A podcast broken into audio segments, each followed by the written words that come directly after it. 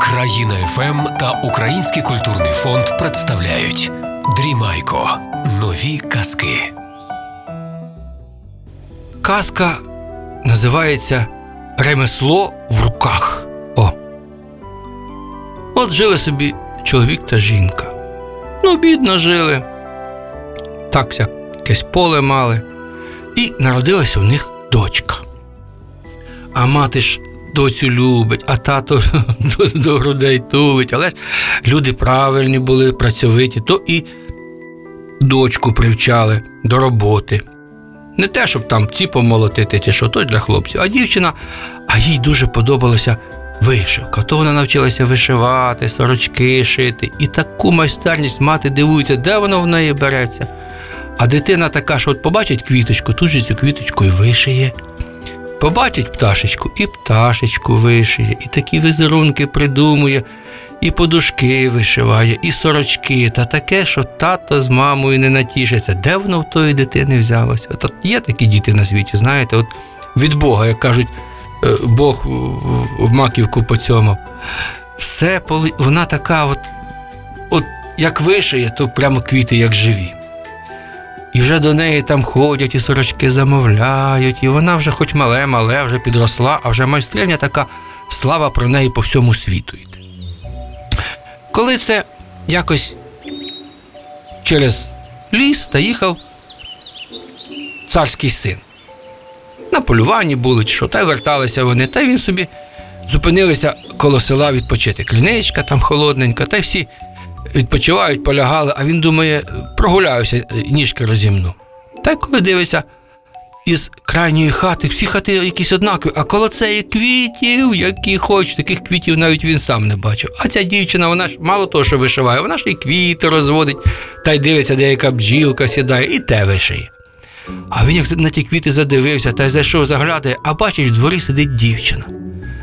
І вишиває, і така краса, він так тихенько підійшов за спини, заглядає, аж рота відкрив, бо в нього що хоче в тому королівстві, то в тому царстві, і, і, і одяг, і вишивки, але такої краси не був. А дівчина побачила, сахнулася та й до хати втекла. А він же ж, ну, бачиш, що злякалася, ти поїхав, ну, вибачився, поїхав додому, а все вона йому з ума не йде. Він через день, тату я на полювання до царя. І знов туди їде, знов до тої дівчини та заглядає до неї. Та й вже е, не, втримався, скільки ходив, вже, та вона ночами та дівчина йому сниться. Почалося з вишивки, а потім вже і вона йому сподобалась. Закохався він неї. Та й приходить, стукає в двері, каже: так і так, я от царський син, хочу заміж вашу дочку взяти. А батько каже: ну, де це бачено, щоб царський син та на простій дівчині одружився. Ні, каже, це. Та то я її люблю. Та мало то, що ти любиш, батько твій не захоче, я б і не проти. І вона ніби не проти, хлопець хороший. А він каже: знаєте що, а дайте мені сорочку її, я батькові покажу вишивку. Та дала, він привозить тату, каже. Я буду женитися. Батько, о, оце дуже добре, ти надумав. Якусь королівну собі знайшов, та, чи принцесу. Ні, каже, а що, може, якусь там бояриню, чи, чи шляхтяночку, якусь чи графиню? Ні, каже, дівчина просто роду. Так, каже батько сину, знаєш, тут діло таке, ми царі королі, нам з простим родом возиться нема чого. Нам треба поєднуватися з іншими царями та королями, та щоб царства збільшувались та кров свою панську з мужицькою не мішати. А хлопець каже: тату, от подивись, що вона вміє робити. І показує вишивку. Цар, як побачив, рота відкрив, щелепа впала, від півгодини не міг рота закрити. Так йому сподобалось, каже, сину, сину, бігом, бігом одружуся, бо, бо якщо вона вміє таке робити, то це вартує і не одного, а десяти царств. Ну, тут же таки їдуть з каретами золотими свататися. Ну, вже каже, батько дозволив, будемо вінчатися з тобою. А дівчина каже: Е, ні, чекай. Ти от хто? Ти царський син, а що ти вмієш? Я ось каже, вишивати вмію. Я можу і тебе, і себе прогодувати. А ти як мене прогодуєш? Та нащо мені каже, в мене скарбів стільки, можемо жити скільки хоч. Ні, вона каже, в житті всяке буває. От давай так. Давай я тебе тиждень, я тебе буду своїм трудом годувати. А потім побачимо, як ти без свого царського звання зможеш мене прогодувати. Тоді родина, то сім'я має бути, щоб і чоловік, і жінка могли утримувати. Що тому робити? Погодився. А вона сорочку вишиє, та й на базар, та й продасть, та й гроші є, та й є що поїсти, є що попити. Цілий тиждень він нічого не робив, тільки дівчина його годувала. І варенички, і м'яска купить, і все добре, і, і чоботи йому купила. Сама заробила. Він каже: ну тепер я буду. Думаю, це ж так просто. Але вже без скарбу свого королівського пішов, та й, а, а грошей нема. Думаю, десь зароблю. Сунувся туди, сунувся сюди. А що, що ти вмієш? Нічого, ні дрова нарубати не вмію, ні, я знаю, ні, ні землю зорати. Каже, я писати, читати вмію. Та нам такого не треба. Ходить по базару, так він нічого не заробив копієчку. А вона каже: А бачиш, оце поки ремесла не здобудеш, до мене не приходь. А він же ж так її любить. Що робити? Хоч царський син, але ремесло треба. Та й давай ходити питати. До коваля прийшов. А каже, скільки треба вчитися на коваля. Той каже: ну тако років, якщо б добре коваль, то років 10, не менше. Е, каже, я 10 ждати не можу. Ось зараз хочу вже. Пішов там до стельмаха, каже, а скільки треба, щоб навчитися колеса ось робити, вози. Той каже, так років 5 будеш вчитися. І це не підходить. Я зараз швиденько хочу. Та й до якого майстра не йде, а всі кажуть, треба довго вчитися. Аж нарешті він знайшов майстра, який шапки шив, кушнір. Каже, а от за скільки можна шапку навчитися шити? Той каже, ну сяк так, каже, ну, ну півроку я тебе навчу, а, а швидше. Так подумав, каже, ну от, якщо дуже вже треба, так каже, дуже, так вже женитися хочу. Ну, каже, за місяць я тебе навчу, от не все, от, от таку шапку ти зможеш за місяць пошити. Давай, каже. І майстер його місяць, а той старається, і за місяць навчився, ще й не гірше майстра. Той каже: ну, це ти вже бачиш, шити вмієш, шапочка, вже ремесло в тебе є. Ну, той пішов, взяв шапку, пошив, продав, приніс їй гроші, каже, бачу, це шапки шию вже вмію. Вона каже: ну тепер і ти ремесло в руках маєш, можемо одружуватися. Тут таке весілля відгуляли, та й живуть в царському палаці.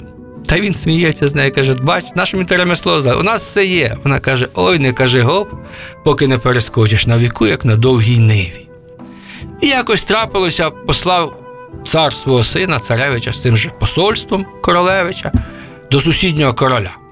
Той собі їхав по лісі, і тут як наскочили розбійники, та й всю то його слух тих повирубали, а кількох кого були, та й захопили в полон. Та й потягли до себе в печеру. А там таких бідних людей, Боже, повно сидять, вони награбували, та й кого викуп, кого ще що таке. Той хлопець каже, так і так, я царський син, а вони з нього сміються. Та який ти там, ніхто не вірить же. Та й тримали, тримали, а далі нема, нема що тримати. Та й беруть того вбили, та того вбили. А він каже: не вбивайте мене, я на мені гроші можна заробити. А які з тебе гроші можна взяти? А каже, я шапки шию. А ну, каже, покажи, а принесіть мені якоїсь шкури чи що. Принесла, каже, голки з нитками.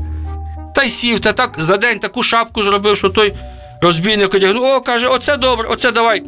Будеш тут сидіти і шапки шити. Поки шиєш, ми тебе не вб'ємо. То він шиє ті шапки, а вони вже самі повдягалися, а далі носять на базар та продають, та гроші з нього мають. А він шив, шив, а далі взяв та всередині шапки нитками і вишивку зробив, що я такий такий царський син в полоні розбійників, і в кожній шапці таке шиє. Ті всередину не заглядають, та й на базарі ті шапки продають, люди купують. А шукали того царевича королевича, шукали, ніде знайти не можуть. Пропав, ніби в воду впав. А його жінка ж думає, таки десь щось має якийсь знак бути, не може він просто так зникнути. Коли це дивиться на базарі, о! Це його робота, шапка. А ну каже, чоловіче, продай мені. Та й купила, і читає, там геть чисто написано, так і так, я живий, розбійники в полоні. Вона тоді викликала охорону, каже: дивіться за цим чоловіком, що шапки продає, то за ним тихенько підійте так і мого чоловіка знайдете. Та вони тихенько ховаються, то розбійник шапки попродавав, та йде собі. А вони за ним назирці та за кущами та за деревами. Він потім по дорозі, вони за ним тихенько віддалік та по кущам, по, по ярочкам. Та він тако прийшов знову до тої печери, а тут і ця охорона як вискочить тих розбійників, порубала, людей випустили і принца королевича знайшли. Він же такий втіж, там бідний охляв, та вон такі лиця на ньому немає. А жінка її обнімає, каже: А бачиш, я тобі казала, що ремесло в руках тебе врятує. Так, каже він, жіночко, правда, король, король, королівство не вічне, а те, що я руками вмію робити, те зі мною завжди залишиться. Ото і ви, байдики, не бийте. Я знаю, що погратися та в комп'ютері це весело добре, але якусь роботу, ремесло треба вміти робити, щоб воно вас годувало. Ото вам казочка, а мені бублички в'язочка.